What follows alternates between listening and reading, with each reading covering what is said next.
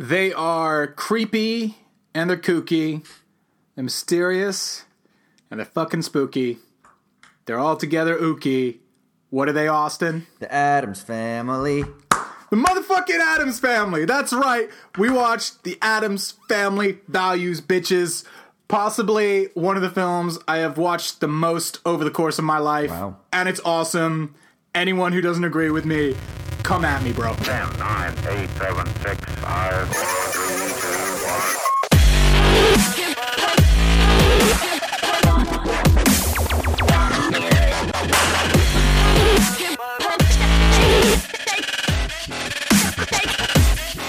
Hey, welcome to I Dig This Movie. I am Keir Seward, an independent filmmaker and photographer, as well as a guy who has literally just this moment returned from fucking filming an opening night red carpet gala, and I can say that shit sucks. I do not enjoy the experience of filming that. It is stressful as fuck.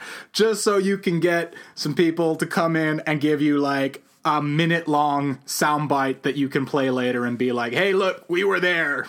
Or a minute long soundbite that they've given a thousand times that you could just rip off of YouTube. Oh yeah, exactly. It's like no. The funny thing is too because like we couldn't even like get certain people, so we're just like filming around. Like we're sticking out our microphone, and then I'm trying to film it so it looks like we're interviewing them, but actually they're interviewing with somebody else. Uh, and I'm Austin Hayden Smith, philosopher, actor, writer, producer, etc., etc. And I too have had experience with the red carpet throngs, and it's not enjoyable. I, I don't really enjoy it. Even when I've had the opportunity to be on like mini red carpets. What would you call a mini red carpet? Like a, a blue carpet, a pink carpet, where where you've been at premieres and stuff like that, and other people. I, I don't even like that kind of stuff. You know. I'll tell you something, man. Like seriously, too. Like I was looking at that red carpet that they laid out because I, it was like it was like because I was there early. It was like a whole fucking song and dance laying out this red carpet. They had it covered in plastic. they took the plastic off. Then they like laid like the carpet down so it would reach the door, and like had to like chop like chop it and like fit it perfectly so it would fit to the door. I was like, this is a fucking waste of carpet, man. It is. It's like it's some weird thing too because it obviously has some sort of historical resonance with royalty and rolling out the carpet for dignitaries and dignified people. And it's just really funny that we do this to a select group of individuals. I mean, we don't do it to any other artists, really. It's just musicians. Well, but you don't really do it even for musicians. Only when musicians are on a red carpet for a film premiere, right? that's some fucking insane amount of money getting spent Oh, yeah, on this bullshit. Oh yeah, dude. That's what's insane. When you think about the money that goes into it, people just think about production costs, but you have no idea what production companies and studios and PR companies and publicists and all these other these sort of peripheral uh, institutions what they require in terms of transaction costs. It's ridiculous, man. It's ridiculous. Anyway, on to the fucking podcast. Let's talk about movies, which are far more interesting than fucking red carpets. so, this week in review, we are talking about Kingsman, The Golden Circle, Gerald's Game, and we're also going to be checking in with what Austin thought about Mother. Mm-hmm. And then, in trending topic, we are going to be talking about the fact that I still think Blade Runner 2049 is going to suck. Everybody disagrees with me. Critics say it's awesome. Austin, I'm sure, is masturbating at the very thought of a contemplative sci-fi deli Denny Villeneuve film. Yeah, I just said his name fucking weird, but I'm sure it, anyway, I'm the one who's saying I still think it's going to suck. Finally, in our main topic, we're talking about Addams family values. I'm I'm like I'm really winging it this week cuz I I did not prepare at all. So Austin, what what should what should I measure the films this weekend? What do you think? Like Um, the length of a red carpet at a premiere for your sex tape.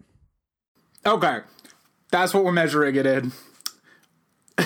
Red carpet length at my sex tape premiere. there you go. Okay, cool. So, uh, first one I went to see like I went to see this like a couple of weeks ago. So, like I don't even know like how much how good I'm to be on this, but I saw Kingsman: The Golden Circle. Um and like for a movie that there's been like a whole bunch of think pieces and people getting all pissy and also getting very critical of, I'm I'm kind of like I I I I'd say I'm I'm kind of that one. I I don't really get the big deal. Anyway, um, my feeling is very much if you like the first Kingsman, you're gonna like this one because this it's pretty much the same movie again. So anyway, um, Gary Eggsy Unwin, played by Taron Egerton, is like he's like full Wait, is Kingsman he an now. Edgerton? Like a Joel Edgerton? Uh, Egerton. Nash Edgerton? Sorry. No, no, no, no. Oh. Egerton. Oh, He's, Egerton. Eng- he's English. Oh, okay. Did I say Egerton? Yeah, yeah. Egerton. Oh, okay, okay. Sorry. No, that's cool. Egerton. He's he's like an English dude. Oh, I didn't know if he was uh, another one of the Edgerton clan from Australia. No, oh, no, okay. no, no. No, he's in like he's in like uh he he's in his full Kingsman mode now. Okay. You know, he's like full agent. Like first first movie was kind of him doing the training thing, becoming a Kingsman. Now he's Kingsman. You know, he's Will Smith in Men in Black 2, He's James Bond. not Men in Black 1. he's, J- yeah. he's Jason Bourne. Anyway, uh, former Kingsman recruit turns up and tries to kill him, which leads to a sort of fight in a taxi, which is all like crazy and very, very CGI'd. And uh, he has a metal robot arm, which manages to hack into the Kingsman system, find all of the spots where all the Kingsmen are.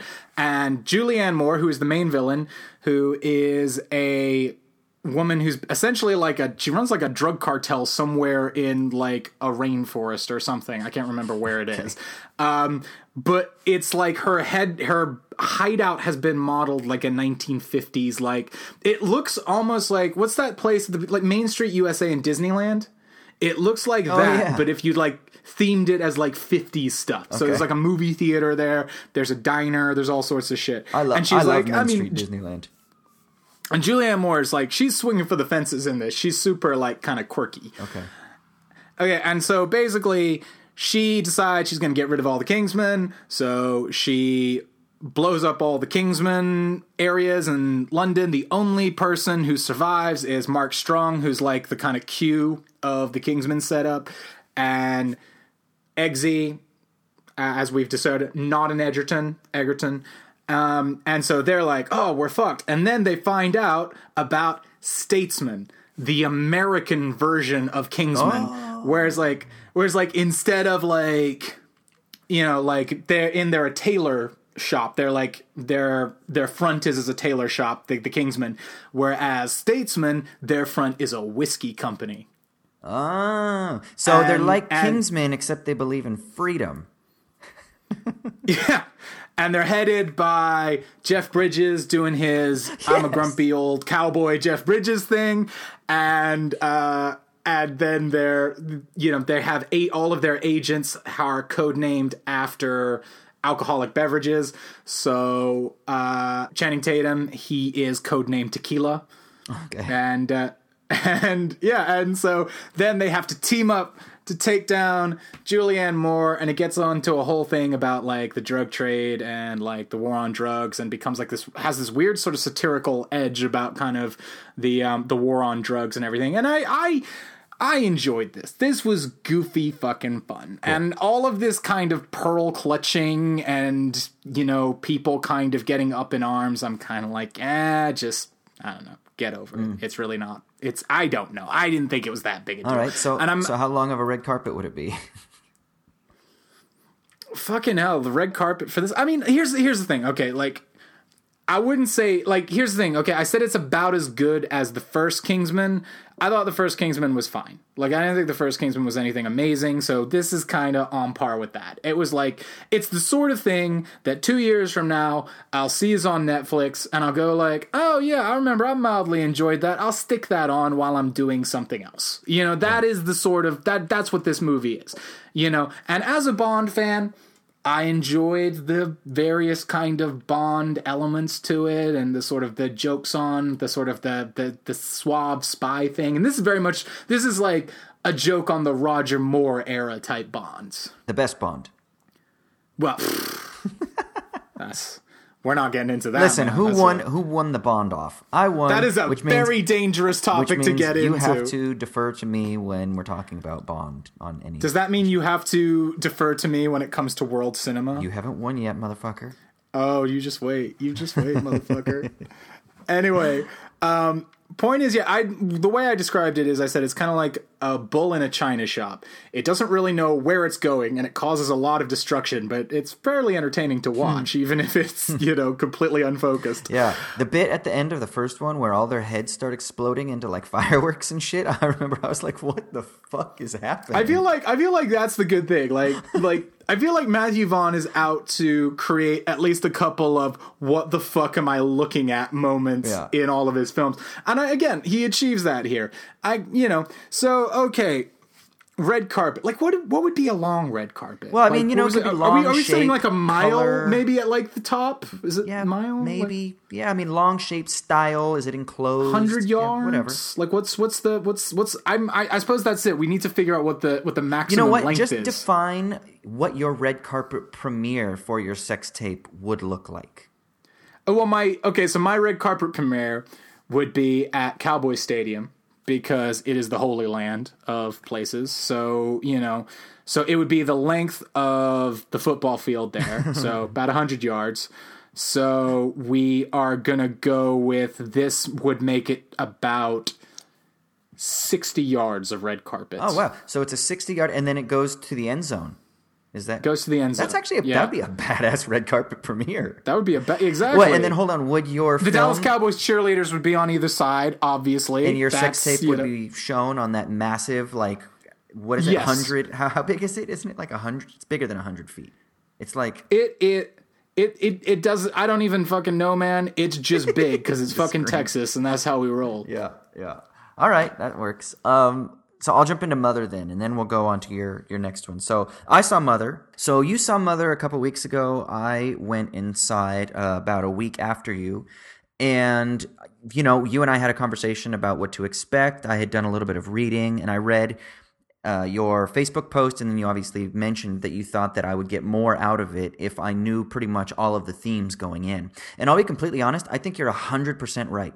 I feel like if you were just going to to, to try to see a, a scary, I don't know, uh, Annabelle type of conjuring type of horror film, then you were probably going to be severely disappointed because it isn't scary in that sense. I mean, yeah, there are a couple of jumps, like three, maybe two or three, but in the same way that Black Swan had a couple of just kind of jumps, you know, just a couple of things that pop out at you because of sound design or because of an image that that flashes quickly because someone turns around and someone's there or something pops out of somebody's or or something pops out of someone's skin or something. But so it wasn't scary in that sense, but I thought that it was so rich in terms of its concepts and its themes that um I could actually talk about this film for for fucking hours. I mean, I know that Aronofsky has been pretty clear about what he wanted to communicate with the film, which was a sort of allegorical tale about global warming and Mother Earth and the destruction of the earth. But I think there's so much more in that that that could be unpacked. That maybe Aronofsky, because he was raised a Jew, and I believe I don't know if he's a practicing conservative Jew, but I know that he's very well educated with regards to Jewish theology, Jewish tradition, Torah, the uh, Hebrew Old Testament, and I would imagine even like the the related commentaries like Mishnah and Talmud. And then, of course, growing up in America, you can't help but just sort of take in a lot of Christian mythology as well. So the film is so rich with all of that symbolism that I feel like there's a lot going on that you could really unpack it for for ages, especially if you're someone who has studied theology and you're going to kind of like be extra extra I don't know detailed in your analysis of the film, which is something that I want to do. Um, so I I really enjoyed it. I thought it was fantastic, and uh, I thought that Bardem was great. I thought that Jennifer Lawrence, who I, I'm not always like, I'm not always the hugest fan of her as an actor. You know, like she's good. Don't get me wrong. She's she's good. She's of course she's very talented. She's one of those ones. She's like Leo. You learn her ticks, and then they start to become very repetitive. So maybe it's good then that I've only seen her in sort of uh in sort of rations, you know? Like I saw Winter's Bone, I've seen two of the Hunger Games, um, you know, I I've seen like select elements of her filmography in years since, but I didn't see Passengers, um, I didn't see the final Hunger Games. Um, I didn't see what was the last David O. Russell film she did? Joy. I didn't see Joy. Uh, here- So, here's here's it. the question though. Yeah. What would what would Tarkovsky have made of this? Oh, interesting. I don't know. Um, see, the thing is, is Tarkovsky probably wouldn't have liked it. It, it wouldn't have liked how on the nose it was. You know, Tarkovsky was more of a mystic, uh, a religious mystic. So this doesn't really allow for mysticism because it's sort of a radical criticism of monotheistic uh, theology and, and monotheistic um, theological traditions. So I don't know. I mean, he might have something to say about it positively, but I have a feeling he he would appreciate more um, of of kind of retaining an element of mysticism, where I think this film kind of radically violates that. So, but he See, might I'm- find I'm some really interesting tempted- stuff in there. I don't know. I don't know. I'm really, really tempted to like just get you a T-shirt that says WWTT. What would Tarkovsky think? okay, so how much, how much, how much red carpet would this get at my sex premiere? Sex tape. at your at your sex premiere, I mean, this is uh, it's it goes the whole length of the field. It goes up into the rafters. It goes all the way around, uh, up through the stands, and it winds around and it wraps around the goalpost, and it kind of like circles around the base of it because it's kind of crazy and fucking weird. And you Does have to do the whole the thing, kind of like a labyrinth. I, I think, I think it travels into the screen, is what it does. Yeah, Yeah, it goes into Like- and it goes into the screen. Yeah. you become part of the sex tape. It becomes. Yeah, exactly. It becomes an orgy, is what happens. It becomes an orgy, and then everyone starts eating each other. Um, yeah, that's what happens. On that note, we're going to transition onto the uh, the other film that I'm reviewing this week, which is Gerald's Game. Which, like, man, like Stephen King, he's having a moment right now. Isn't he? Isn't his moment like been since the seventies? Hasn't he? Yeah, but like, I felt, but I feel like in the last like year, like. I feel like we haven't had a Stephen King adaptation in a while. And like just hmm. like now, like suddenly it's just like this year, just Stephen King adaptation blowing up and making bank. Like it Yeah. made bank. Yeah, isn't it So- the highest grossing horror film of all time? Yeah, it's like the highest grossing R rated film of all time. It beat Deadpool. Oh my gosh! Wow. Actually, did it beat Deadpool? If it did, even if it didn't beat Deadpool, is right up there. Anyway, this one is directed by a guy called Mike Flanagan. Do you know who Mike Flanagan is? No, what's he done? Sort of indie director, came up through horror. He's directed uh, movies called Hush. He directed a film called Oculus, starring Karen Gillan. um, He also took on the sequel to Ouija, which is really funny because Ouija was like this shitty ass, like just trying to make a film out of a board game kind of thing.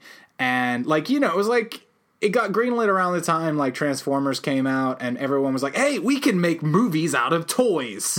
You know? So somebody made the Ouija movie. And then so which was shit. And then basically they hired this guy Mike Flanagan to make the sequel to that. And I think it's called Ouija Origin of Evil.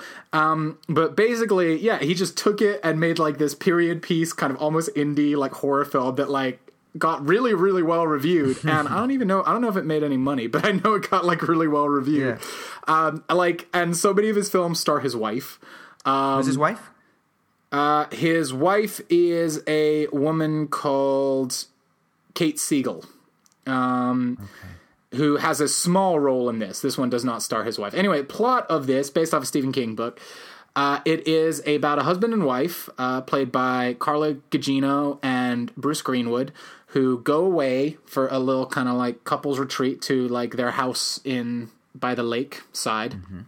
And they're trying to sort of repair their marriage, and Gerald decides to get a little bit saucy. So he handcuffs his lady to the bed.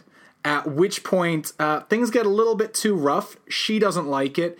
She sort of starts like, she tells him to stop. He kind of doesn't like it, and then they end up having an argument over it. At which point, he then has a heart attack, falls off the bed, cracks his head open, and dies. Oh, shit. Leaving her chained to the bed.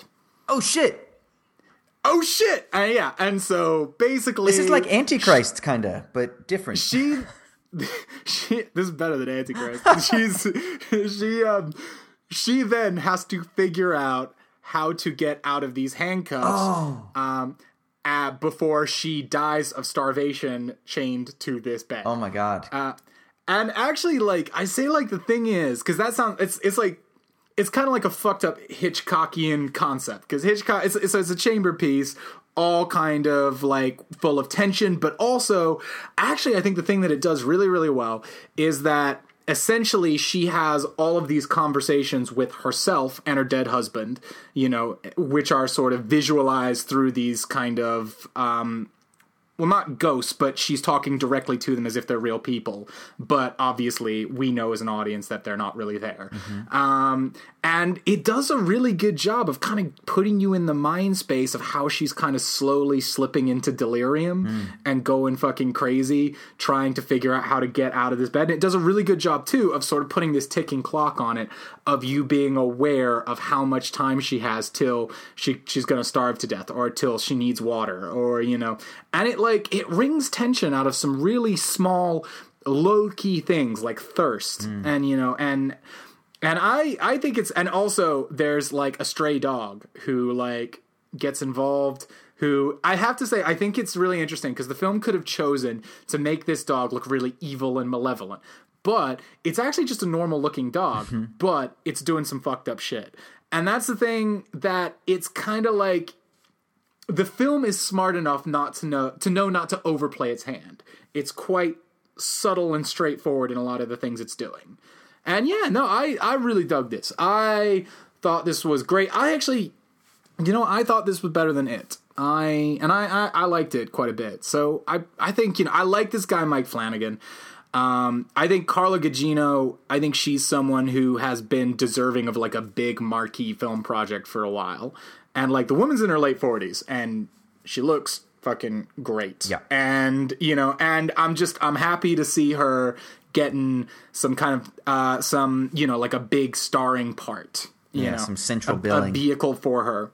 Yeah. And you know, in terms of like it like some of the shit Netflix has been putting out lately has been really, really shitty. But I will say with this, and then you got um, the Meyerowitz story coming out in a week yeah, I Netflix is like it's getting a bit more on point now. Okay. Well, good. Yeah, I mean, you've sold me. I want to see the movie. Yeah, you, totally. It's only 90 minutes. Uh, it's on Netflix. Check it out. It's really good. I cool. highly recommend it. You would think like a film that is pretty much comprised entirely of a woman being chained to a bed sounds like it would be really, really inert and dull, but I thought they did an absolutely incredible job of kind of keeping the tension going and keeping the pace going. And also, by the way, Henry Thomas is in this film playing like her dad in a flashback, and he is creepy as fuck. Who's Henry Thomas? He's a little kid from E.T. yeah. And then he's like the coward in Saving Private Ryan who's supposed to like take the bullets up to Adam Goldberg and then just sits there in the hallway and listens to the Nazi stab Adam Goldberg and then cries about it. That's amazing. Yeah. He is he is a creepy fucker in this film. Okay. I swear to God. Anyway, uh, so uh, I'm gonna give this. Um, you know what? I think this this one's definitely in field goal territory, but not like you know. It's in the red zone. It's going like I'd say at least it's going at least 80 yards. Okay. Yeah, yeah. Yeah, yeah. I'm mixing my metaphors here. It's like, I like because it. i I introduced the football uh, football measurement.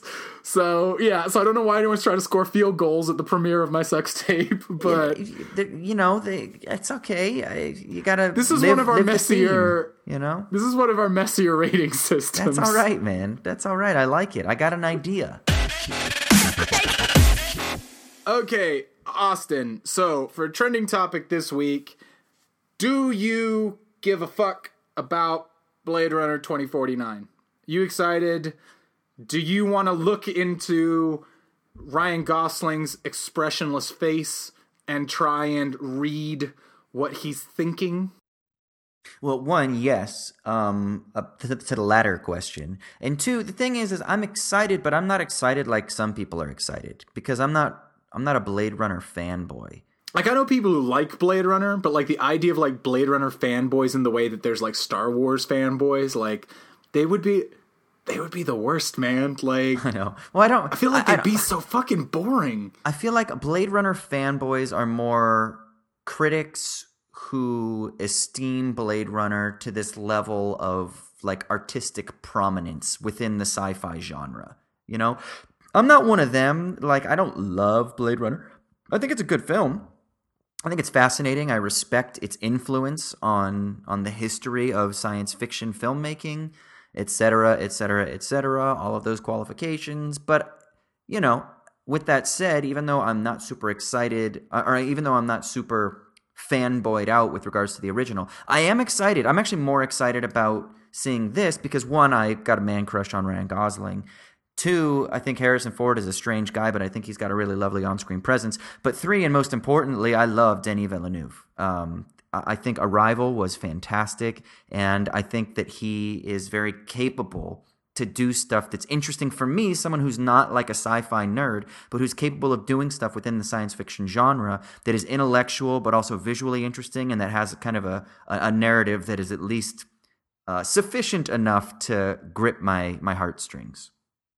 See, here's here's like the thing, right? Okay, like I always look at Blade Runner as one of those films that's really really pretty to look at, and you know I you know you show me a still image from Blade Runner, I'm I'm there. I'm just not really sure when people try to tell me of the deep meaning and metaphor and all of that shit. I'm not really sure much is actually there. I I really don't think there's actually that much going on behind Blade Runner. Right. And I think I think it's got some nice little speeches in it, like Rutger Hauer doing the whole thing. Yep. You know, uh, battleships off the rings of Orion or whatever that part is, and the bit where he says all of these memories will be lost, like Tears in the Tears in the, in the rain. rain yeah. yeah, it's, it's, it's great. You know, I I I like seeing Rutger Hauer go full Rutger Hauer as much as the next person, but it's at the same time I'm just kind of like. I feel like this is one of those movies that really totally gets away with the whole bullshit of we explain nothing, therefore allow you to feel smart because you get to read into everything. Um, and I'm just like, and I, I think that's the only way this movie could be successful. This movie can only be successful if it explains nothing. Okay. Because the worst thing that Prometheus and those Alien prequels did is they started to fucking explain everything. Because the space jockey is not fucking interesting unless you're just trying to imagine yourself what it is. Like it as soon as somebody tells you the space jockey is part of the engineers who created life and then they created this bio weapon to destroy other th- you're like i don't fucking care. Like that has nothing to do with the fucking alien. That was that wasn't why i like the alien movie. So my feeling is it, the more they try and explain what the fuck is going on in Blade Runner, what the replicants are, what all of it is supposed to be, then the more people are going to be like, that was some bullshit. But film's getting good reviews, which to me suggests that all the film does is have shots of Ryan Gosling looking broody, and that's the worst kind of Ryan Gosling. Ryan Gosling is not fun to watch when he's being broody. He's fun to watch when he's being comedic and goofy. No, so only God forgives and Drive. That's the Ryan Gosling that I want. Fuck fuck those movies. Anyway, no, point the is Notebook. That's what I want. Although he does, he, has got the charm. but the notebook. notebook. right? Okay, so like right. Um, okay, so tangent, tangent time. Notebook, man. What's the fuck is wrong with James Marsden? He's like, he's a nice dude. He's handsome as fuck. He's got a nice job. He cares about Rachel McAdams. And like Ryan Gosling is this just moody dick who's an asshole to her all the time. And then not only is like not only is James Marsden like super nice, he's like not even a dick about the fact that like she goes off with Ryan Gosling. Yeah. I'm like, you know what? All I'm saying is the James Marsdens and the Bill Pullmans of this world, they need their credit too. That's why at the end, when Rachel McAdams chooses Ryan Gosling, she just kind of like shrugs her shoulder, like, I don't know why the fuck I'm here, but my heart, my heart wants what my heart wants because we fight. I feel, I feel the same way about like Sleepless in Seattle, where like Meg Ryan's like sitting with Bill Pullman at the end, and she's just kind of like, "Yeah, I'm gonna go off to meet Tom Hanks at the top of the Empire State Building." I don't fucking know if we're actually compatible or we're gonna get on because I just fucking heard him on the radio and have been a weird, creepy stalker for like the, right. the whole film. But you know, you, the person who like I've spent lots of time with and who actually cares about me and, you know, has really you know, has some allergies. That's his biggest thing. He has some allergies. Nerd. And and nerd. And he's like she's like, fuck you. I'm gonna go off and I'm gonna like fucking hook up with this dude I've never fucking met before. And Bill Pullman's just like Yeah, Meg Ryan. That's You cool. know, there was a totally time in the '90s though when allergies were like a big, like, like indicator of just being a deficient human. Remember, like Steve Urkel, one of the big things that he had that like marked him as a nerd was he had allergies. You constantly saw this, like that the kids with asthma and the kids with hay fever in these movies, they were the ones that were nerds because of their hay fever and their asthma. Whereas I feel like today, it doesn't really matter if you've got hay fever. It doesn't matter if you've got asthma because today we have cures for all of that. You can just pop a pill and so it's all good. So nobody gets made fun of for being an allergy wanker anymore. Whereas in the 90s, you're fucking getting dumped for Tom Hanks if you got allergies. Oh, you know, but at the same time, I guess that's the thing is like if you're competing against Tom Hanks, Tom Hanks is like America's uncle. Like, so I mean, he's he's, he's lovable. Who cares? Who, Hey, listen, I that that's just a cover, man. He's got to be packing heat, you know?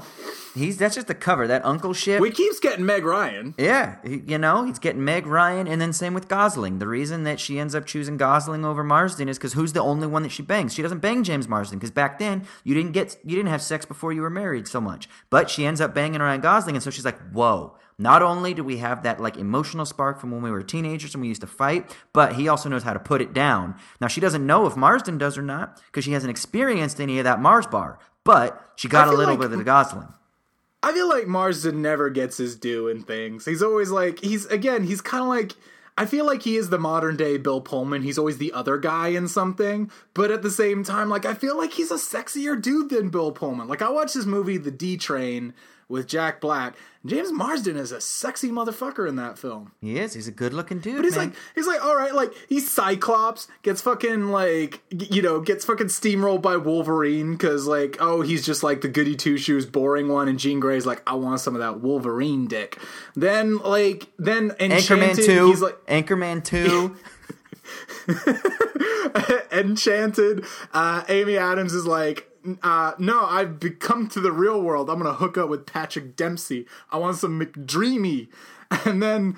And then, um, and then obviously the Notebook, where it's like, no, I want some broody Ryan Gosling who like sits in the road and thinks it's adorable to look at traffic lights while he just waits to get run over, because that's fucking charming. yeah, listen, I'm I'm not gonna fight. Uh, James Marsden's a sexy motherfucker, you know. So, but but all that to say, Ryan Gosling is at his best when he's being moody and when he's being Nah, nah. himself. Ryan Gosling, like nice guys, crazy stupid love. That's right. That's the Ryan Gosling I want to see. Yeah. Okay. Well, I'm excited to see Ryan Gosling do his brooding um, All right. police hunting or whatever. I'm gonna throw out some things to you, and we'll see kind of like what you what excites you about this. Okay. I- If this excites you or not. So, controversial point, perhaps. Jared Leto is in this movie. Yeah, I like Jared Leto. I know people like to shit on him because he's kind of a weird dude and maybe takes himself a little bit too seriously, and so he's quite self indulgent. But I actually think he's a phenomenal actor, and I like when when someone What can. was he phenomenal in? Um, Dallas Buyers Club. Um, he was phenomenal. Is is he is he phenomenal in that because he lost a whole bunch of weight? no, no, I know, I know that's like the gimmicky thing, right? But no, I actually think he's really talented in it. This is gonna sound like maybe a dick thing, but I kind of like it. It's like his acceptance speech for that movie where he like told because at the time like Ukraine was like there was like military action going on in Ukraine, and he goes to the people of Ukraine, we are there with you. I'm kind of like, dude, you're fucking standing on a stage in a like a really expensive tuxedo, holding a golden statue that you got for being told you're the best at pretending to be somebody. You are not with the people of Ukraine right now. Yeah, yeah, he's definitely self-indulgent and he takes himself too takes himself too seriously. But in terms of what he can do on screen, yeah, I, I'm excited to see what he can do. He's a terrible fucking Joker. I'll say that. You know, I a lot of people they as much as they shit on the movie, they don't shit on his performance as much, right? Yeah, I think it, I thought he was bad. Yeah, I don't. All right, what's next? Anyway, anyway, um, Roger Deakins. I think this will be the one that Yeah. Roger Deakins finally gets an Oscar for. Because, like, think? for fuck's sake, man deserves an Oscar at this point. Yeah, yeah. No, I mean he's probably the best cinematographer. Amer- oh, he's not American. He's English, right? Um, he's probably He's one English, of the, yeah. He's probably one of the best cinematographers out there. Um, I feel like it's he's gonna like be the beautiful. closest we have to like a rock star cinematographer. Like if you were like if you were gonna like poll like general people in the public, What is it, like Chivo? if there was Chiv- any cinematographer. Is his name Chivo? Is that what they? Chivo, Yeah, uh, Chivo. you know, I- Deacon. I kind of feel like with Chivo, he's probably like I don't know. I still feel like he's. I feel like Lubezki's still probably a bit like too indie. I feel like Deacon shot Bond, man. Yeah. Yeah. It's like Um, I feel like people like a Deacon shot like the Shawshank Redemption. Like people, I feel like if there's any cinematographer your average member of the public is gonna know, I feel like it's probably Deacon's. You mean in terms of his filmography or, or by his name? By his name, because also he doesn't have like a weird foreign name. He has like a fairly normal name. Yeah, Chivo well, is like a cool nickname, you know, like yeah. Chivo, Manuel. Yeah, but his real name is Emmanuel Lubezki. which is cool too. But like, I feel like Roger Deakins is probably like the most kind of like known cinematographer, and he's been nominated a fuckload times. Like at this point, just give him the. Fu- and I'm. I feel like this because pretty much like the last three times Deakins has been nominated, I've put him down in my Oscar pool and he keeps losing. And it's like, and I feel like come hell or high water, I'm going to win in an Oscar pool with Deakins at some point. And so this is, I feel like it's going to be this year. This is the year it's going to happen. You know how to guarantee that he wins? Just don't pick him this year when he gets nominated. Okay, so here's random. Okay, so here, here's the next thing. This film is two hours and 40 minutes long. Yeah, um, that doesn't lot of time excite me when I hear that at shit. the outset. Yeah, but then again, sometimes two hours and forty minutes. I mean, I saw Silence. Silence is like fucking three hours long, isn't it? Dude, Silence was as long as Martin Scorsese needed to fucking make it because Martin Scorsese decided he needed it to be that length, okay? So don't fucking question that shit. Okay, you're right. You know, don't question Martin Scorsese. That's true. But has Villeneuve had any misses lately? Is he not maybe at that point where he's earned the right to make a three-hour movie? I don't know. I mean, I mean, you know, Prisoners is I. Oh, I love Prisoners. It's I. Oh, I loved it. Um, I don't. I really liked Arrival. Like Arrival was in my top ten last year. Uh, I liked Sicario a lot, but it's like I don't know. Like Sicario is one of those ones. Again, I'm not totally. It's like it's a great fucking script, and Taylor Sheridan's my boy, so it's a little bit Right, like right. I'm. I'm just. I'm pulling at things that are convenient for my argument right now. So it's like. I mean, that's the thing. Is like I'm. I'm gonna go to Blade Runner. I'm gonna check it out. I'm gonna give it a fair shake. But I think the weird thing is, I look at all of this huge praise, and all of this huge praise is like going like, "Hey, it's a perfect." Um, it's a perfect sequel to the original, and I'm kind of like that suggests to me that I am going to be somewhat underwhelmed by it because I'm somewhat underwhelmed by the original. Okay. Yeah, we'll see. We'll see. Um, now, I don't want to get too much into it, but it's related. But what do you think about Denis Villeneuve potentially directing Bond 25? I don't know, man. I feel like I feel like I kind of like to see us go back to the more workman bonds. I don't. I'm not totally sure I'm down with this prestige bond.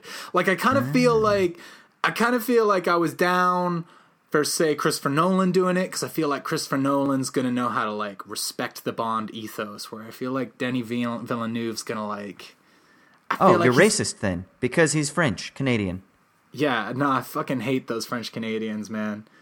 Yeah, that's what it What's- is. You I'm trying to only, think on, of- only, only an Englishman can direct Bond Xavier appropriately. Dolan, um, some other French Canadian pe- that that that character from Goon who's French Canadian. He was an asshole, you know. Yeah, he was an asshole. He was indeed an asshole. You know, I just I hate them all. Um, but no, I mean like I don't know. It's I find it hard to. I- Yeah, I feel like with Bond, it's one of those things of I, for me, like I would be excited to have say someone like Martin Campbell come back to Bond because Martin Campbell to me is like the perfect Bond director. Whereas I'm not, I don't dig too much on the direction that we went once we put Sam Mendes in charge, and I feel like Villeneuve is very much going down that Sam Mendes route of sort of prestige directors, and I don't want to see Bond be prestige cinema. I want to see Bond be fun awesome action fair like and i'd like to see cool action directors making it is kind of my thing Hmm. Yeah, and there's also something too, and who knows, obviously, where they're going to go with the actual title character in the future, or with the lead actor in the future. But there seems to be that there's a campiness that has been lost of late that I think would be kind of fun. But how do you bring that back, or have we lost our innocence? Would be would we be able to appreciate a campy Bond, or here's the thing, is like- that like a I feel a- like a bringing- thing of the past? Well, I feel like bringing Villeneuve in is really doubling down on the whole po face Daniel Craig. I'm uh, Yeah, yeah. you know I'm I'm I'm a sad miserable Bond thing, and you yeah, know, definitely. and I don't know. It's like it like you know me. I love fucking Casino Royale. It's my favorite Bond film ever. Yeah, it's amazing. So, you know, but like, I don't know, there's a flair and a wit to Casino Royale. He's not just a mopey fucker. Like it's Right. I don't know. I I think like I I don't know. Whatever the route we went down with Sam Mendes is just not a route I'm very happy with, and so I feel mm. like Villeneuve is very much doubling down on that. Whereas I don't know. I was like I was interested in bringing on this French director who did 71. You know, see, it's like that's the thing. I don't want to see a French Canadian being given a Frenchman's job. That's that's what it's all about. Um, but no, I mean, like, I don't know. Villeneuve is not one that particularly excites me as a Bond director. I, I like. I think. I think my thing is again with someone like Villeneuve, who I do genuinely like a lot, and I like. I don't know. I'll be honest. I actually, I'm sensing a little bit of sort of hesitation with Villeneuve. You shit on prisoners. You backhandedly complimented Sicario while really giving credit to your boy Sheridan. you then said, boy. "Oh, Arrival was good," but that's like one out of four options here. And now you're saying you think he's going to miss on Blade Runner because you don't really think. So I don't know if you actually do like Denis Villeneuve. I just like you know what that thing is though. It's like anytime at the moment that I see like a cool, interesting director who's like, "Oh, I'm gonna go make the sequel to something," or "I'm gonna reboot this thing." I'm kind of like Villeneuve was one of those guys who was kind of making interesting, original material, like Prisoners, Sicario, and um, Arrival. They were all interesting, original films. And now he's like gonna make Blade Runner, a Blade Runner sequel. Like if he does Bond, I'm kind of like, I, I want to see him go make his own fucking films. That's it. Like Martin Campbell to me is not gonna make interesting films outside of the Bond films. Like Martin Campbell is the guy who you hire to fucking go make Mask of Zorro, and it's fucking awesome because that's where Martin Campbell excels. But I don't want Martin Campbell to just go make some original movies. Like that's the thing is Villeneuve to me is too good to be directing Bond, and I say that as a lover of Bond. That's such a backhanded compliment. I know it sounds weird. It's my logic sounds all fucked up here, but keep, but trust me, it makes fucking sense. And with that, let's talk about the career of Barry Sonnenfeld and the Addams family. Nurse, how close are the contractions? Every 15 seconds, Doctor. Are you in unbearable pain? My darling, is it torture? Oui. Forceps! Forceps. Ah! Gomez! What news? Father, what is it? It's an Addams. He has my father's eyes. Gomez, take those out of his mouth. He's an adorable little baby. Fine. Rub it in.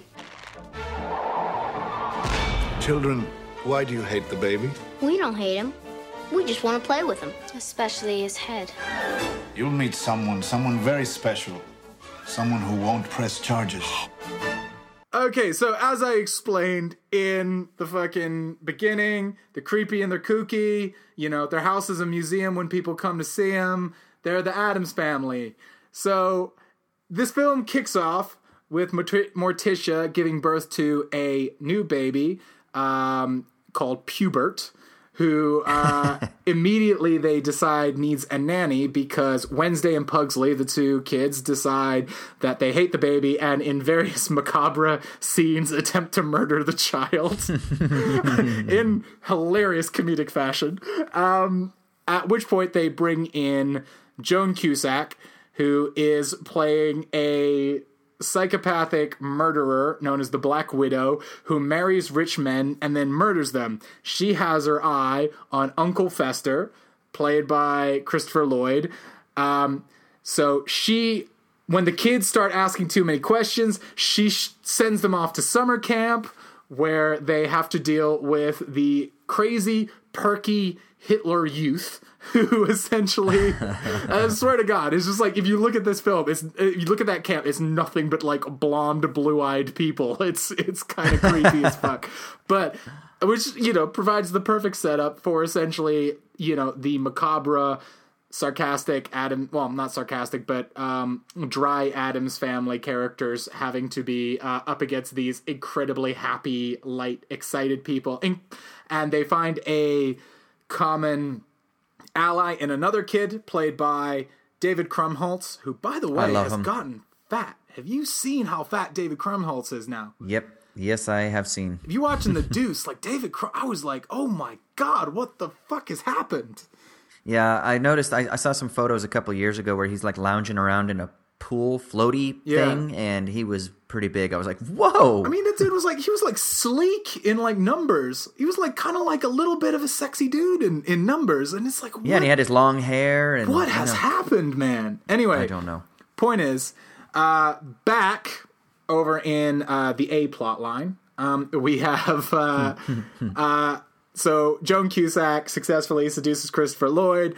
They get married, and then she says, "You could never see your fucking family again." Um, while she plots to murder him. However, Uncle Fester seems somewhat impervious to murder. Uh, she has several attempts. None of them Yeah, work. and he, not not only that, but he kind of gets turned on by them. That's exactly. like when she electrocutes him and all these other like he he actually finds them quite enjoyable. Yeah. Uh, and then, um, so finally, uh, he re- after she attempts to explode him, uh, he comes back to uh, he comes back to the house uh, to, um, to to to reunite with the family.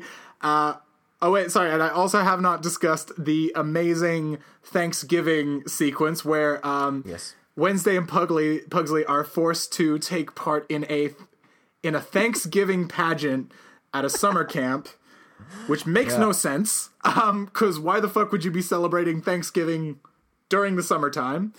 Uh, and uh, at which point they decide to uh, rally all the kind of um, fringe kids who are like the disabled, the minorities, uh, the kids with all the allergies, because it's the 90s and allergies are like a thing. Exactly.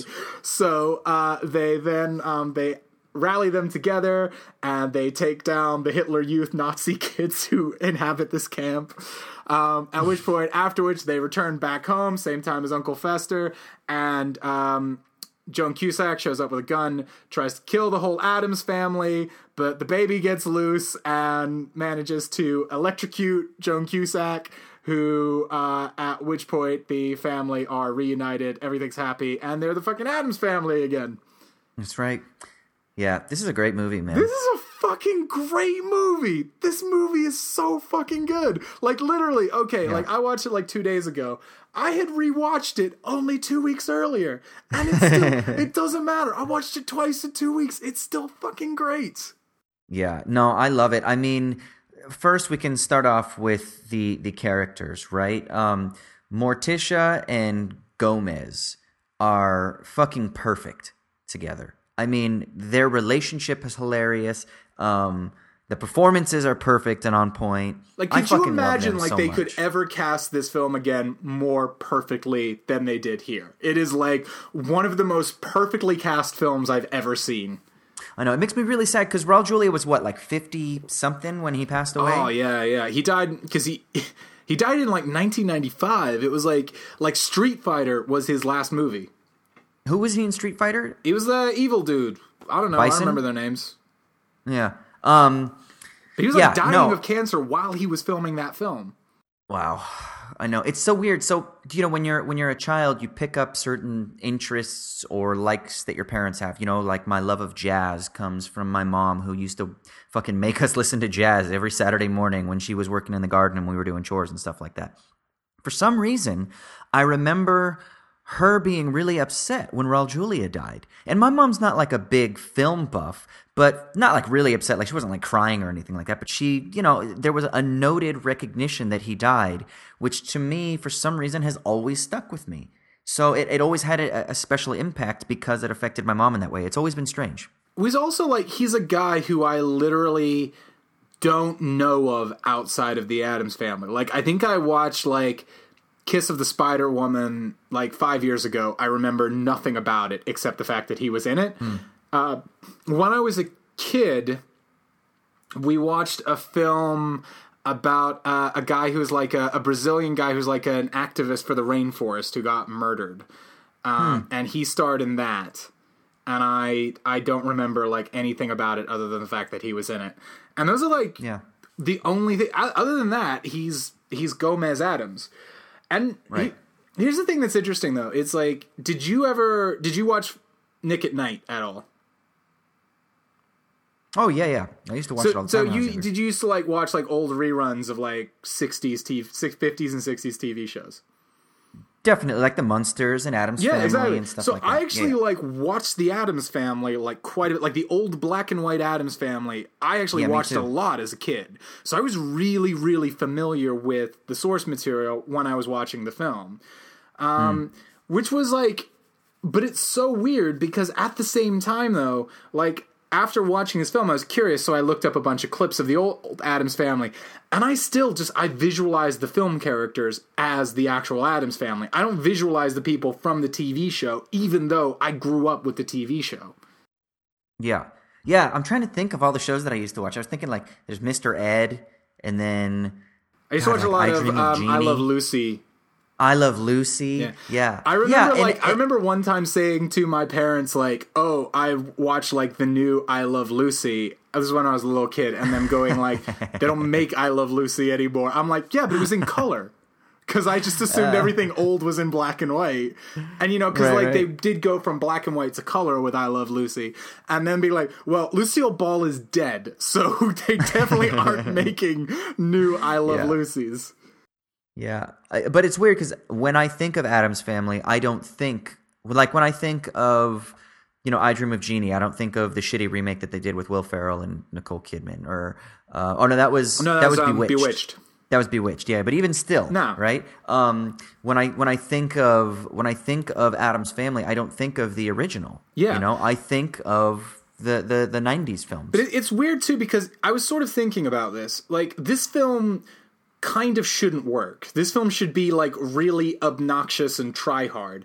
But I don't know what it is, but it just hits this perfect level of mojo on this. Like and I think part of it is because it's really sharp. Like all of like I mean this film is basically set up punchline all the way through. Like the entire hmm. script. It's got a really great structure like the whole script like it, the scenarios it sets up for the characters because essentially with the addams family is the whole gimmick is we need to find an excuse for them to come up against people who can react to them in some kind of a way. Because it is just literally they behave weirdly people are weirded out by them and that's it you know?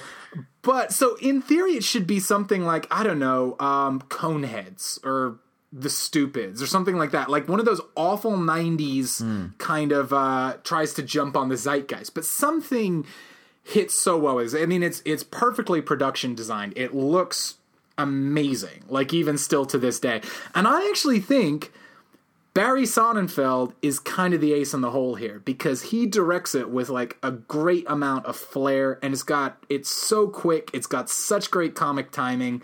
And I I just think there's like a perfect storm hitting in this because you got a great cast who all fit their parts absolutely perfectly.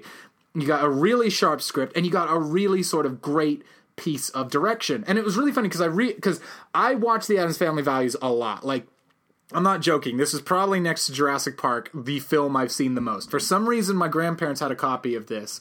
And like when you're a kid, you know how you just watch a film, you finish it, you just rewind it, and you watch it over again. I did this with the Addams Family values. Like, not the Addams Family, the Addams Family values. So, like, the original Addams Family, I've actually probably only seen that like five times. And I rewatched it. yeah, now in it. the original one, that's when Uncle Fester comes back, right? Yeah. Uncle And- Fester's and been it- missing they- for years and then like Yeah. it turns out like and then they get they th- like there's like a whole scam where these people try to get this guy to pose as Uncle Fester, but then it turns out to actually be the real Uncle Fester. And it's like it's it's kind of like it's kind of try hard. Like the plot is it's not there. It's kind of like you you almost but at the same time you almost feel like that first movie needed to exist for this movie to exist. Right.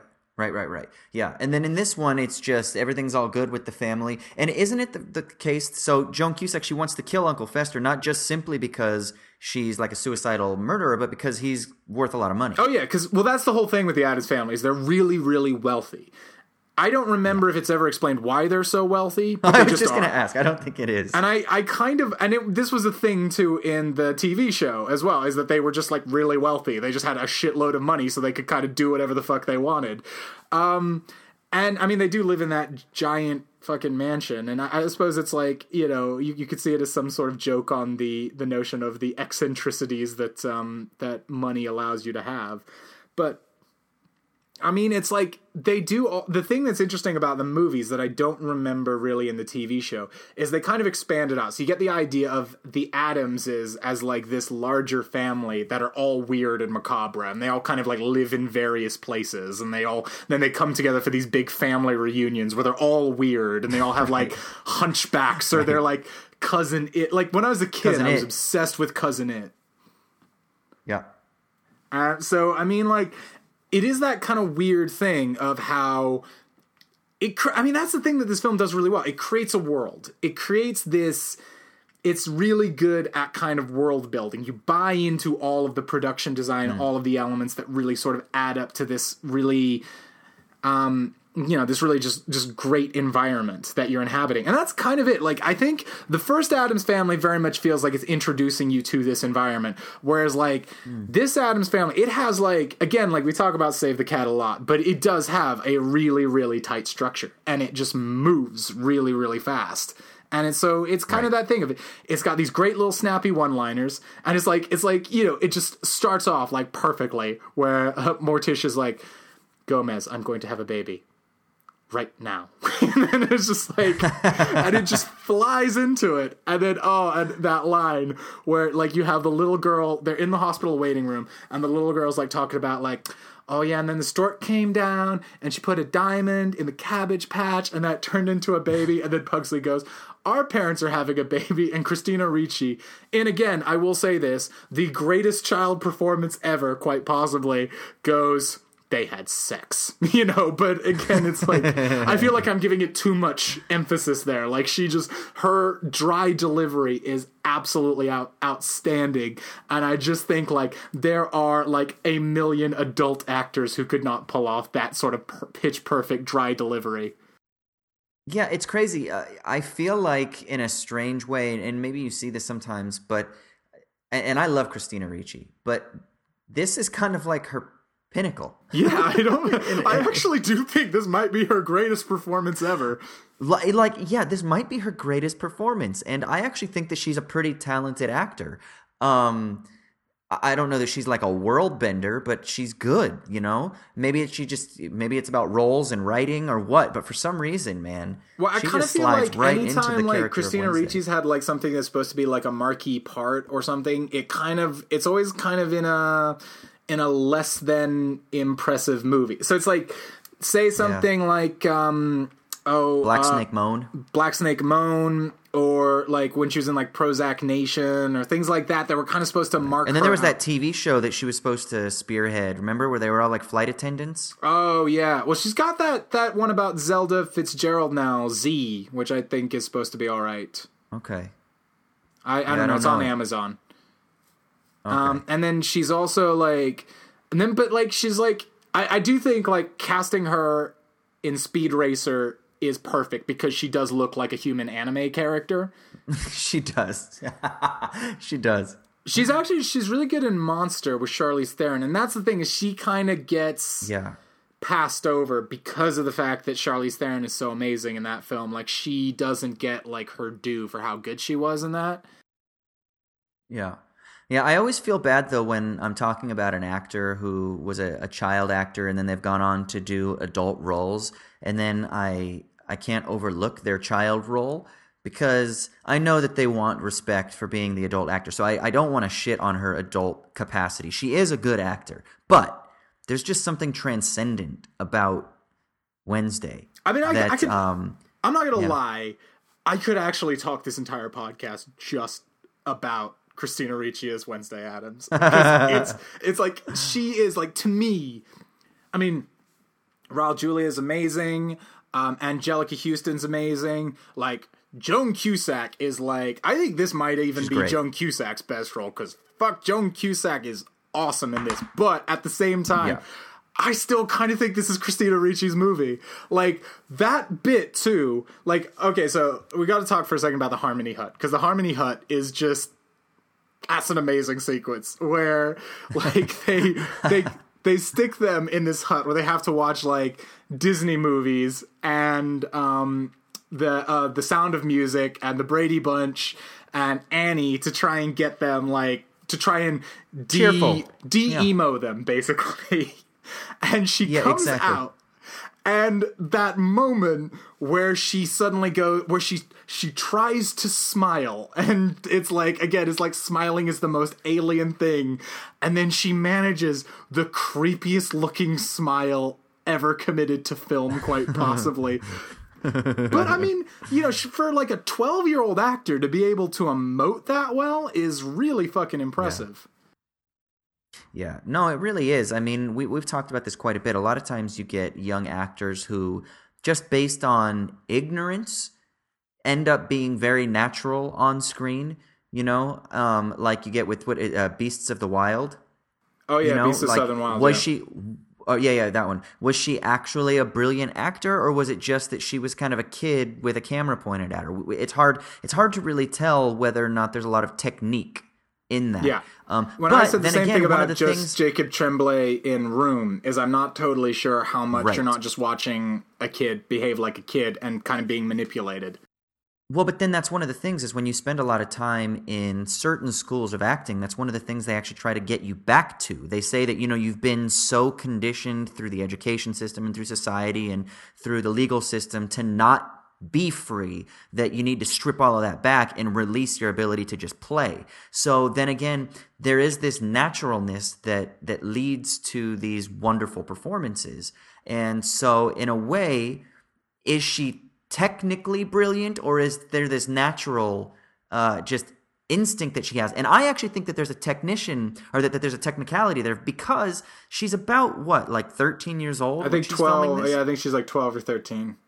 Which is past the point i think of having just that pure innate sense of play which is probably like 7 to 10 at about by the time you get to junior high you're so you're so pressured by conforming to the standards of peer pressure and, and, and like judging yourself based on other people's conduct that that's when you start to lose some of that freedom. So i actually think that that uh, this probably is a lot to do with her technicality as a 12 year old actor which is even more amazing Well, okay, like again, like I feel like the summer camp sequence in like the summer like I said it's the B plot. I kind of feel like it's the A plot because that's the thing. Anytime you talk to people about the Addams family values, it's the summer camp part that everyone remembers. It's always it's the Thanksgiving pageant.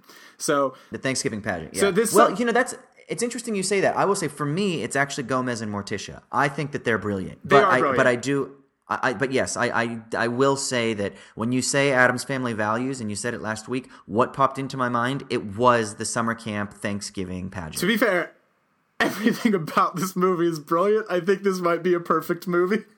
I- it's like it's like I, I it's like I watched it again two weeks ago and it's like I rediscovered just how amazing this movie was because it's like I watched this a lot as a kid and so it's that thing where you kind of think like oh you know I watched it as a kid you know I'm sure there's like there's like some kits of nostalgia so it's like I watch like Mighty Ducks now and you know, and I know Mighty Ducks isn't an amazing movie, but I remember it as a kid, so Right. it's pretty fucking awesome. So Mighty Ducks right, up there with um, Jurassic Park and Addams Family Values, and also Three Ninjas Knuckle Up as the Oh, uh, yes. as as the movies that I watched a shit ton as a kid. yeah, I watched a shitload of Three Three Ninjas Knuckle Up is the one where they help an Indian reservation. which is leads to all sorts of weird white savior things going on there. Gosh, I don't remember. I, I know I've seen it, but I don't remember. I loved the Three Ninjas. Oh, though, the Three man. Ninjas, man. What was this? The, the little chubby one, Tum It Tum. was Tum Tum. It was Tum Tum and Rocky? It was Rocky, Colt, and Tum Tum. Those are the three Colt. ninjas.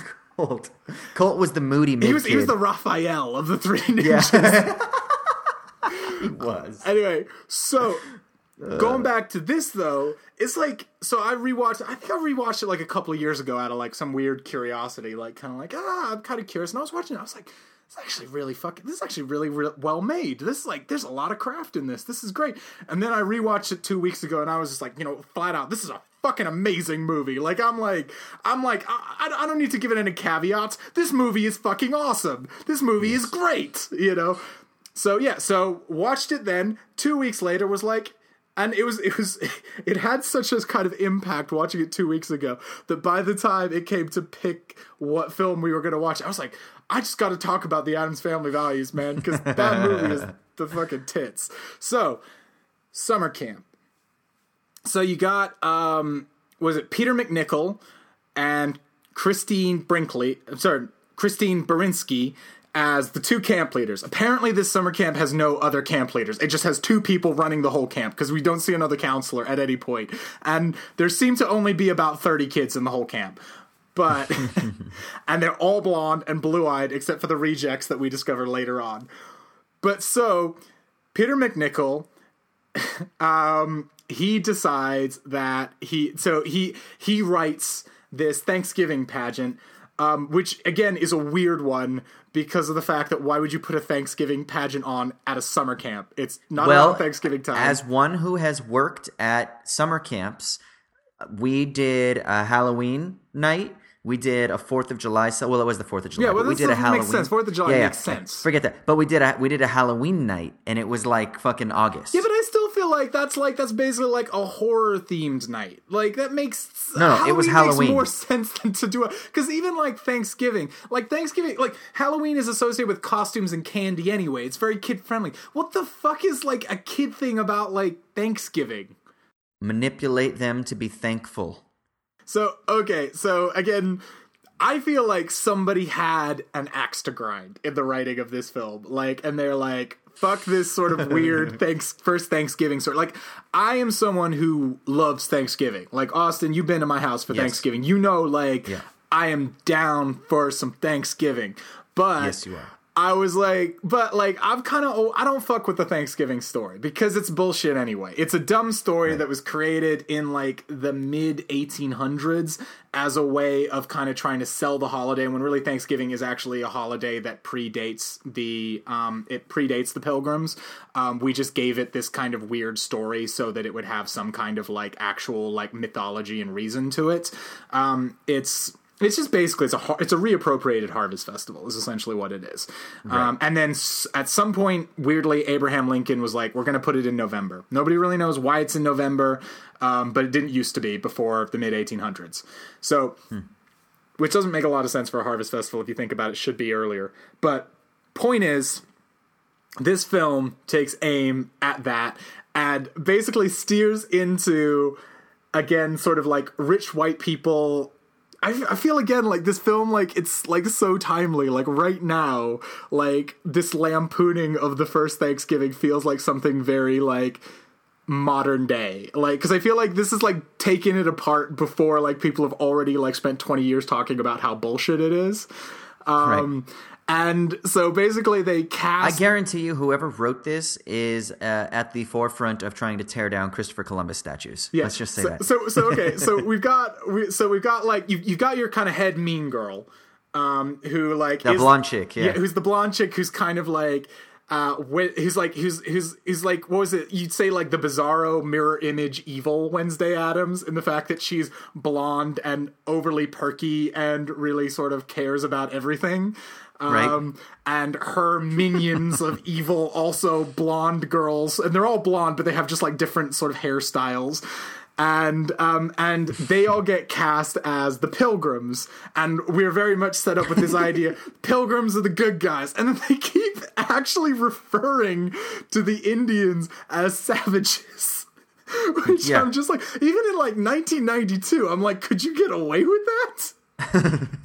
um, so like, and then they cast Wednesday Addams, who's obviously like the outsider there, as like Pocahontas, because that's apparently you know again this is like because this is, this is all the film is very self aware of this. It's not like the film is like Right. the film is making fun of these people Yes. because obviously Pocahontas was at the first Thanksgiving.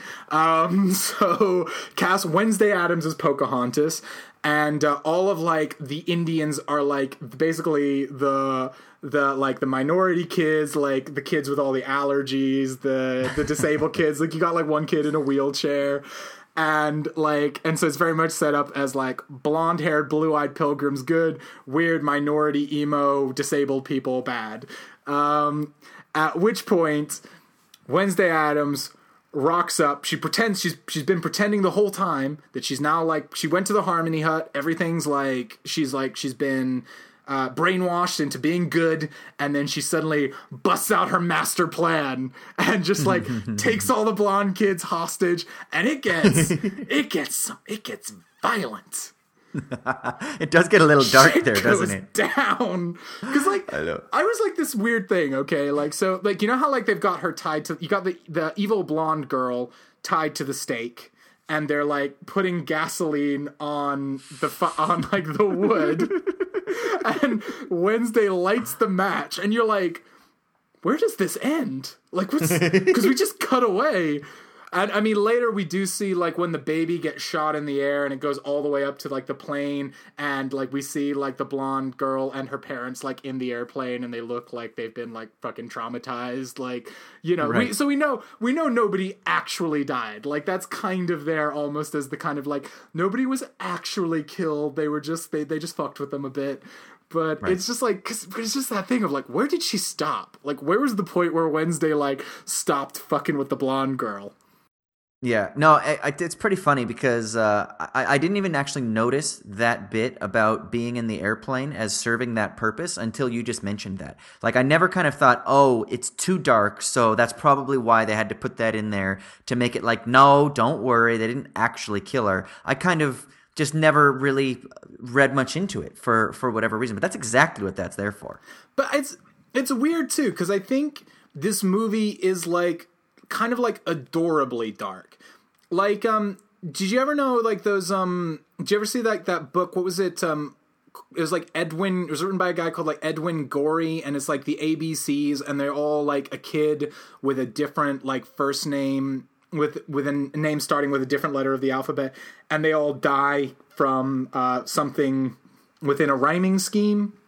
Um, no. you know, it's like one was like killed by a bear, one was chased down a hole, one was poisoned. It's it's like, but it's like kind of like this weird kind of nursery rhyme thing, and we get into this Okay. whole thing of like, and you know, there's that whole thing with Grimm's fairy tales and giving kids a dose of the macabre and stuff like that. And I I think that's kind of where the Addams family fits in. It's this kind of mm. adorable dose of macabre where it's mm. like there's limits to it all. Like even though like there's a lot of jokes about murder and death, you don't take it too seriously. So it's like Right. when when he's like uh uh like so there's like that bit where when Joan Cusack first walks in and she goes to Gomez, "Oh, aren't you a lady killer?" and he goes, "Acquitted." You know, and it's like right, and like right, if right, you were gonna be like, okay, like an asshole, you might be like, "This movie is making jokes at the idea of murdering women. How dare you?"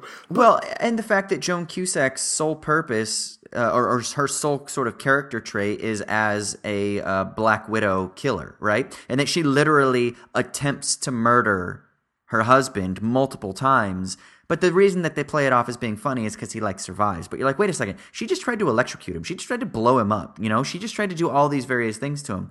So that's dark, but it is playful. For whatever reason, they get away with it. And I think it's because, like you said earlier, they create the world so much that we've already bought into how they're sort of they're kooky, but the way that like They're mysterious you know, and spooky. uh, yeah, and they are. Um, it- but the way that like Gomez and Morticia, you know, the way that they talk to each other, even in their like pet, like their pet romantic terms to each other, are sort of uh, themed by by this macabre sort of like you know talking about killing each other and and spending eternity with each other. So even th- they set up the world so well that the way that they show affection or just the way that they sort of orient themselves are towards the sort of like the dark and the creepy and the death and the underworld but that that isn't scary for them that's kind of good stuff you know Well, it's also like I think that's the thing is this film creates such a sense of cartoon logic that Exactly. it's a little bit like the violence that you'd see in say a Warner Brothers cartoon where you don't take it seriously. Like you don't ever think anyone's really in danger of death. So even when they put the baby in the guillotine and the blade is coming down and as far as like okay, so if we read into the scene within the logic of it um, Wednesday and Pugsley think they're actually going to behead this baby. Like they're not expecting the baby to actually reach up and just stop the blade. But of course, because we're in cartoon logic, it kind of doesn't matter because we know that baby's not going to die. You know, because we are in this sort of like heightened reality. So it kind of doesn't matter. Yeah, yeah, that's exactly right. Yeah, that's exactly right. And I think that's again what makes it kind of so sweet when Gomez and Morticia are talking about. I, I can't even remember the, some of the things that they say, but it's you know their their love for each other burns so bright that they would kill each other, that they would die for one Oh, it's another. like, oh, but that's the fun thing about Gomez too. Is he's so like Raul Julia pulls this off so well. Oh, he's so good. Is he He's just so good. he he he hams it up, but it's just that perfect level of ham, man. It's like yeah. Was he he says like with with his one command, I would crawl across hot coals and broken glass, and and, and Anjelica Huston just goes, "Why wait?" You know, it's, Why wait? Exactly. Yeah. and it's like, okay, so so because this is like this is just a murderer's row of great performances. So we talk about we talked about Raul Julia, you know, who is like I feel like there's a line that I heard where Kenneth Branagh was talking to Ray Stevenson and uh, during Thor, and Ray Stevenson was said something along the lines of, "So you want me to dip a toe in the river of ham?" And uh, Kenneth Branagh goes, "Yes, I've bathed in it many times." and Raul Julia is just fucking swimming around in that He's river. bathing man. in the ham. He is getting he's getting soaked in ham. He's loving is. it. Um, Yeah. Anjelica Huston, and I think that's it. Like I think Anjelica Huston is like perfectly like so much more measured. It's because he's grandiose and big, and she's very dry, and it works as a great kind of like counterpoint.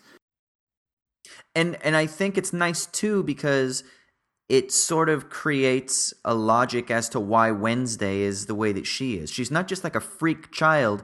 She's she's the daughter of Morticia. And there's a little bit more of that straightness. There's a little bit more of that um she hasn't maybe the thing that would bring Wednesday out of her um out of her morose sort of straight face is if she found her uh if she found her Gomez you know and that's the idea is that probably Morticia was a lot like Wednesday when she was a girl you know? So it is it is it kind of creates a nice sort of like familial logic as well No, and I, I, I think that also like Morticia also gives us the opportunity to bring up um, one of the things I also think is great about this film was that this film's got some really nice cinematography, and it, I love the, the detail of the fact that every time Morticia's on screen, she's got like the noir thing where it's she's got like this sort of little shaft of light across her eyes the whole time. oh god I didn't even notice that Yeah, does it- she Yeah, yeah, it's really really cool. I I I, I love it. But the thing is, like, it's like Huh, they- have to pay attention. They had to practically do that. Like, it's not like something you could just do in post or anything like that. So every time they were lighting her, they had to like come up with a way so that they could have this shaft of light going across her face, and it's it's Right. really really cool. So. We haven't talked about Christopher Lloyd at all as Fester, Yeah. and I kind of feel I feel like Christopher Lloyd's great in this, but I kind of feel like again in this kind of murderer's row of great performances, he kind of gets a little bit lost in the shuffle because he's great. I just kind of think like he's just up against actors with more more fun and bigger characters. well and Pugsley gets lost too Yeah, think, Pugsley definitely right? gets lost. Yeah, it, and Pugsley is great, and I think you know you can't have every single character um, at the same level either in terms of quantity or quality with regards to their output. Right? Pugsley has It's to act happen. kind of as a foil to Wednesday is the thing yeah, as well. yeah. He's eh, eh, eh, he, he's kind of like the straight man to her, kind of the the bigger role, even though she's obviously the straight person. Yeah, it's like with- it's with like the- so it's like but it's like the thing the conversation too where they're having like where you know every time one child dies that sorry, sorry every time one a new child is born they have to kill one of the old kids. And he goes which one? And she goes well they already have one boy you know? Well they only need one boy. And then he just like starts like sawing quicker. Like that's the sort of thing that he's brought that he needs to do. That's his kind of important thing.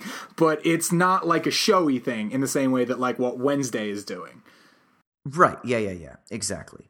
Um, so yeah, Pugsley gets a little lost. Um, Christopher Lloyd and Fester get a little bit lost It- it- it- because the first film is all about Fester. Yeah, it's, it's all about Gomez and Fester's kind of relationship. I was actually surprised how little the kids are in it in the first one. It's very Gomez and Fester oriented. Well, I think that the reason that the kids f- factor so much in the second one is because they they garnered so much public love after the first one. Everyone, I mean, that's when Christ- everyone fell in love with Christina Ricci, and they were probably like, "You got to write this girl's character bigger in in the sequel." And um, and even though obviously the plot does sort of hinge upon Joan Cusack, you know, trying to get Fester away, and then like the the murder plot and stuff like that. For some reason, to me, that actually seems secondary. Well, I will to- actually say this is the interesting thing. As much as I think the movie splits the characters up, this movie feels more focused on the overall family dynamic than the first That's one did. was- because the first yeah. one was very because the first one also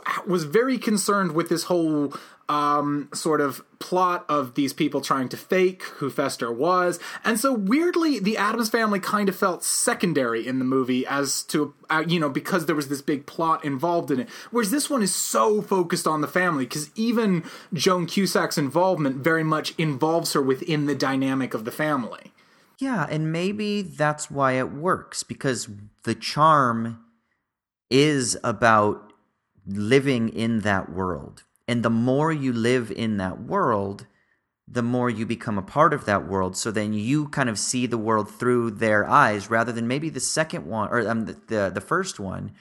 You're kind of an outsider coming in because you you're you're a part of the scheme. You're not, or, or at least you see from the people that are trying to plot, that are trying to infiltrate this family. Whereas this one kind of works from the inside out. Maybe I don't know. Maybe that's that. Maybe that's what it is. Maybe they just flesh out the family. They flesh out the story world a little bit more because of that. I- I will- don't know. There are a lot of a lot of things. I will also say, like, she's not in a lot, but I will say I do think that Carol Kane is actually a big step up from uh, Judith Malina, who played the grandmother in the first Addams Family.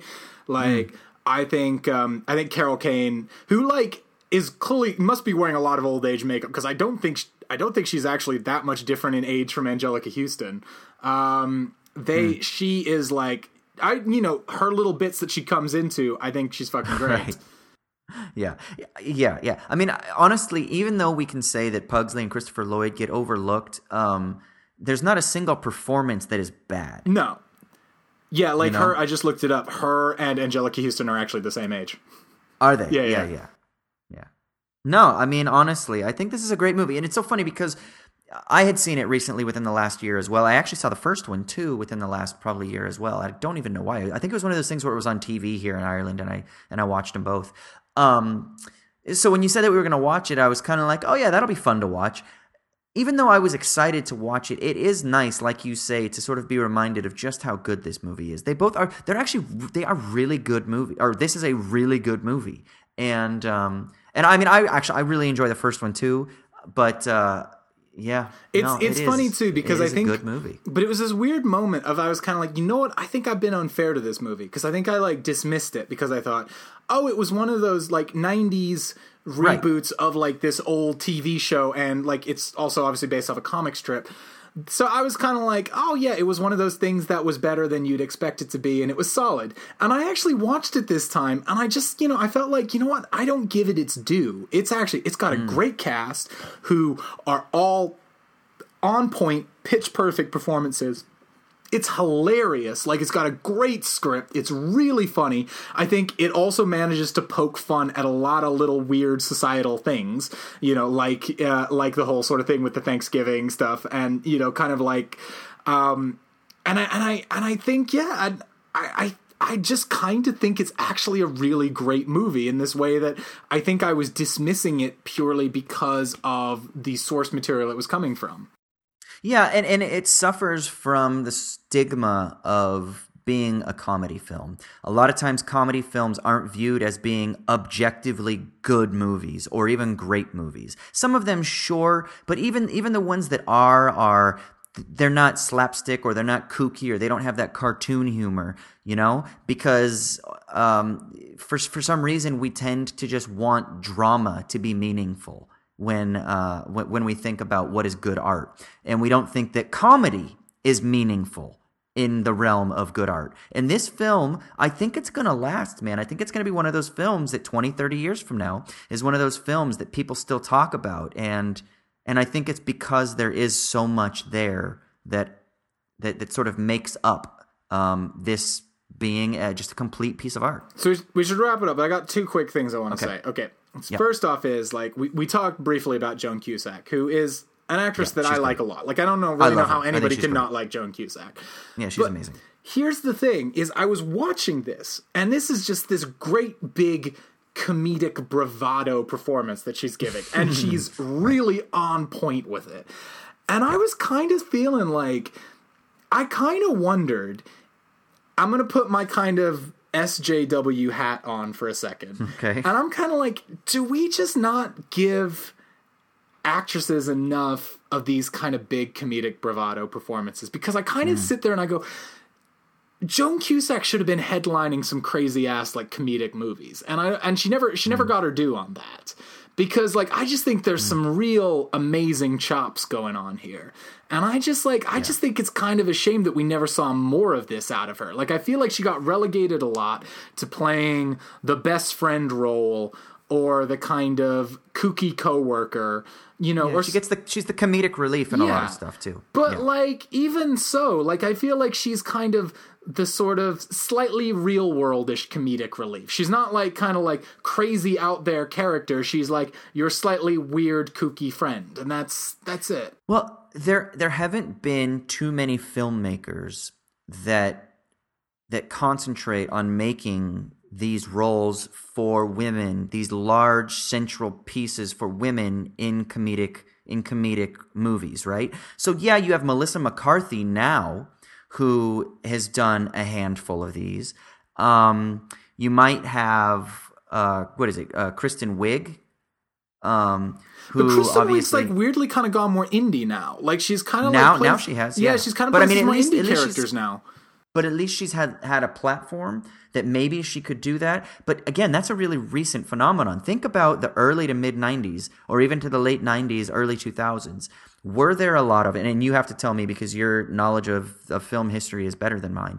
Were there a lot of central pieces that were comedic platforms for women? But I feel like the only times you saw It was like rom-coms, Yeah, like but that's Sandra the rom coms, and they were kind of again, and that's where I think you see someone like Joan Cusack is you see her popping up in rom coms as like the best friend or something like Right. that, you know, or even like I don't know, like I was just because I, I was just I was kind of thinking about how I mean, Raul Julia aside, who is just fucking on point. This film is led a lot by big female comedic performances. So you got Anjelica Huston, you got Joan Cusack, you got Christina Ricci, who's fucking killing it, and and, and you got Carol Kane, who's great when she comes in, and even like Christine Baranski as like the camp leader is absolutely camp- mesmerizing. And it was just like one of those weird points where I was like looking at all of these. I was, I was this film has a lot of great female co- comedic performances, and I was just sitting there thinking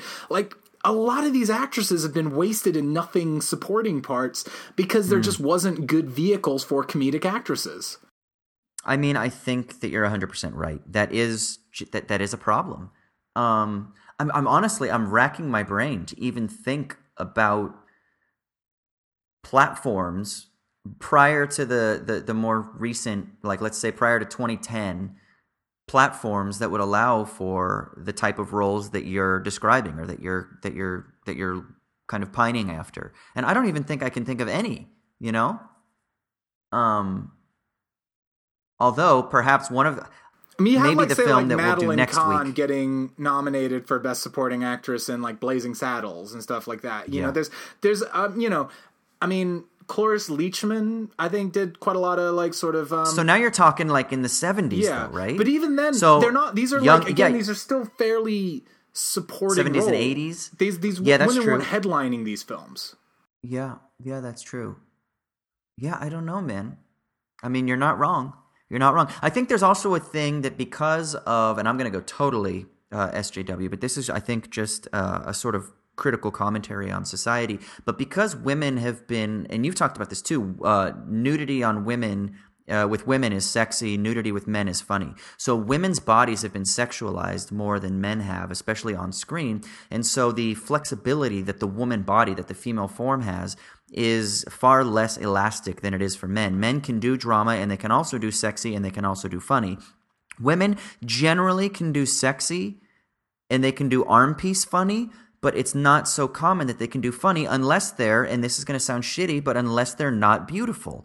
You know, so someone like a Melissa McCarthy who's a bit overweight that doesn't conform to societal norms That, of that's beauty. that's that's an interesting thing too, being brought up in terms of like when you talk about someone like Kristen Wiig, because Kristen Yeah, Wiig is funny, beautiful. but she's hot. You know, so Or it's like Fey. so now she's gone to more to like I'm like sort of like playing indie roles and things. You know, it's Right. You know, so I'm. It, it is that that weird thing of like how we what we value within within people. I mean, it's interesting too because I look at say someone like you you look at say something like Joe versus the volcano where you have uh, Meg Ryan playing like a bunch of different parts where she's like literally at she's like she's like changing into different characters and sort of playing like big sort of transformative roles. Never saw Meg Ryan do that again. Meg Ryan played the When Harry Met Sally archetype pretty much through the rest of her career. But it's like this one point you kind of saw like Meg Ryan could actually like there was more to Meg Ryan than that at one point. Mhm. Yeah. Yeah. No, I, I think you're right. And and I do think that that is a larger cultural and societal problem, you know? Um, So this is this is my this is this is so just moving on to my one last point before Okay. before we wrap up. What the fuck happened to Barry Sonnenfeld, man? what else has he done? Okay, so he had a great hit rate at one point. So, like, to start off with, he was like Coen Brothers cinematographer. Did things like Miller's Crossing, Raising Arizona. Um, you can definitely see some kind of Raising Arizona influence in what he's doing with the Addams Family. You know, Blood Simple. You know, he also you know uh, was cinematographer for Big. When Harry talking about when Harry met Sally, he was a cinematographer when Harry met Sally. Like he was an in-demand cinematographer, kind of like he shot Misery. You know, he was kind of like Oh, yeah. yeah. So goes over like I'm pretty sure Tim Burton was attached to the Addams family at some point. You know, Hmm. it just makes sense that he was, even if I don't know for sure, but I'm pretty sure I heard that. But like, okay, so he takes on the Addams family. It's his directorial debut. Does Addams family, Addams family values, then Get Shorty, great fucking Mm-hmm. movie. Men in Black, great fucking movie. Executive produces like things like Out of Sight. You know, he's like he's he's th- this is a guy at this point that you think like this dude's gonna go on be just one of those just great fucking Hollywood filmmakers now. Like he's got it he's got it all wrapped up. Makes Wild Wild West and is and never makes another good film again. Basically, Wild Wild West just destroys him. Like he makes Men in Black 2, which is a piece of shit, makes Big Trouble, which is that film that got delayed because of 9/11. Um, Oh, yeah. He makes RV with um, with Robin, Williams Williams? Yeah. which nobody remembers is a thing. And then like he just disappears into like TV for a bit. Like he direct he like directed the pilot for Pushing Daisies. Um and then like he comes back with Men in Black 3, which is not a good movie. And then you know, but even then I think it made money. So kind of like what does he do with this cred? He makes 9 Lives, that movie where Kevin Spacey gets turned into a cat. I don't, I've never even heard of That that. that came out last year. Oh, never even heard of it. It was just I'm just like I just like what the fuck happened, man? Like what like I just he's got to have one of the most severe just complete quality drop-offs of any director ever. Uh, maybe he just doesn't give a fuck. I don't know, man. It's yeah, like I have no clue. It's like I don't know, it's like Wild Wild West just fucking broke him, man. Did Wild Wild West make a lot of money though? Nah, it was a bomb. Was it? Okay. Yeah, I remember that. sure it was. panned, Actually, I'm going to check this right now. What, what did Wild Wild West make money? Uh, it says it had a budget of 170 million, and its box office was 222. So that is not a success. Yeah. Yeah, especially when you consider marketing. I'm betting you that they're doesn't not- include the marketing costs. So I'm betting No, you that probably. movie that movie lost money. Um, yeah. But okay, so yeah, so I just, I just had to say my piece about Barry Sonnenfeld Yeah. because he baffles me. I, I confuses me. Anyway, sum it up. Addams Family Values Great is movie. a fucking great movie, and Christina Yeah. Ricci should have won an Oscar for it. I don't know who was nominated that year, but she should have Better won an than Oscar for it. Anna Paquin was when she was in. Oh, God, uh, yeah. Yeah. Anna Paquin's not even good. The Scottish accent's awful. Isn't he a lady killer? Acquitted. Women must follow you everywhere. Store detectives. And the stork flew down from heaven and turned into a baby. Our parents had sex.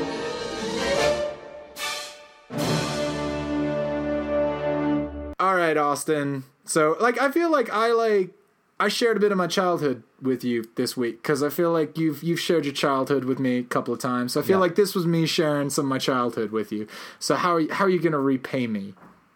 Well, I mean, I I had a dream about Karate Kid the other night, and I thought about doing Karate Kid, but I figured it wasn't time yet to pull that. And then I wanted to get really weird and do like Karate Kid two, or maybe even or maybe even Karate Kid three. But I figure we can we can do that another time. Um, but I did want to give you a choice instead because I was thinking like, oh man, I love Ralph Macchio, and it made me think about like other young actors that I like that I used to like, or like like dude actors that I used to like when I was younger. So I'm going to give you a choice of two actors that you can choose from, and each one uh, is associated with a film choice. So Andrew McCarthy Andrew McCarthy. or Luke Perry. Andrew McCarthy or Luke Perry. So I feel like I know what the Andrew McCarthy one is. The Luke Perry one I'm not certain about. Cuz I can't even fucking think of any movies Luke Perry was in. Um All right, I'm going to go Luke Perry. We're gonna watch Buffy the Vampire Slayer. Yes, we're watching. Buffy the Vampire Slayer. That's not a good movie, man. But we're gonna Oh, dude. it's like, but it's fascinating because it's so '90s. It is so 90s, and I haven't seen it probably since the 90s, but I used to love this movie, and I kind of, it's just more of an excuse to like watch a movie that I haven't seen in forever. I can't- And um, I, yeah. I also Rutger Hauer is in that movie, and Yeah, well, you mentioned him earlier, and I was watching laughing. Rutger Hauer. Yeah, I know, I know. Was was was the Um, Andrew McCarthy movie Mannequin? Yeah, it was. Yeah, no, I, I had a feeling it was Mannequin. Yeah, yeah. And I thought about doing either either that or Weekend at Bernie's, but I was like, nah, it would either be Mannequin just because I loved it so much, and then you know, got to go with Buffy. So we're gonna be watching Buffy the Vampire Slayer. Do you know I've actually never seen Weekend at Bernie's? Oh, and you've never seen Mannequin. I've never we'll, seen we'll Mannequin do those. either. I'm just like we'll do, Andrew McCarthy is just like he's he's a black hole to me. Well, I saw Pretty in Pink. That's which you know is overrated, but you know I You've I never seen Weekend at Bernie's? I've never seen Weekend at Bernie's. Oh my god, I'm writing this down right now because I'm not going to forget that. We're I think we should do that before Mannequin. So yeah, in a couple of weeks we'll be doing Weekend at Bernie's. Okay, in the mean, but first things first, Buffy the Vampire Slayer. in the meantime, please uh, subscribe to us on iTunes if you haven't already. Uh, go to idigthismovie.com, write us some messages. Um, I uh, I talked to a couple of people recently who I directed towards the podcast. So if you've started listening, then uh, awesome to have you with us. Um, but yeah, in the meantime, um, I am finally getting some shit sorted out with my own films, so hopefully there'll be more development going on there. Um, and Austin, is there anything you want to plug? Nope, same old, same old. Same Still same in old. production with my doc. So check it out, inventfuturedoc.com. You can find us on Twitter at uh, at inventfuturedoc. You can find me on Twitter, Austin underscore Hayden, and that's pretty much what I got going on. And if you see a video with a fairly grumpy looking Andrew Garfield talking to Fubar Radio, I shot that.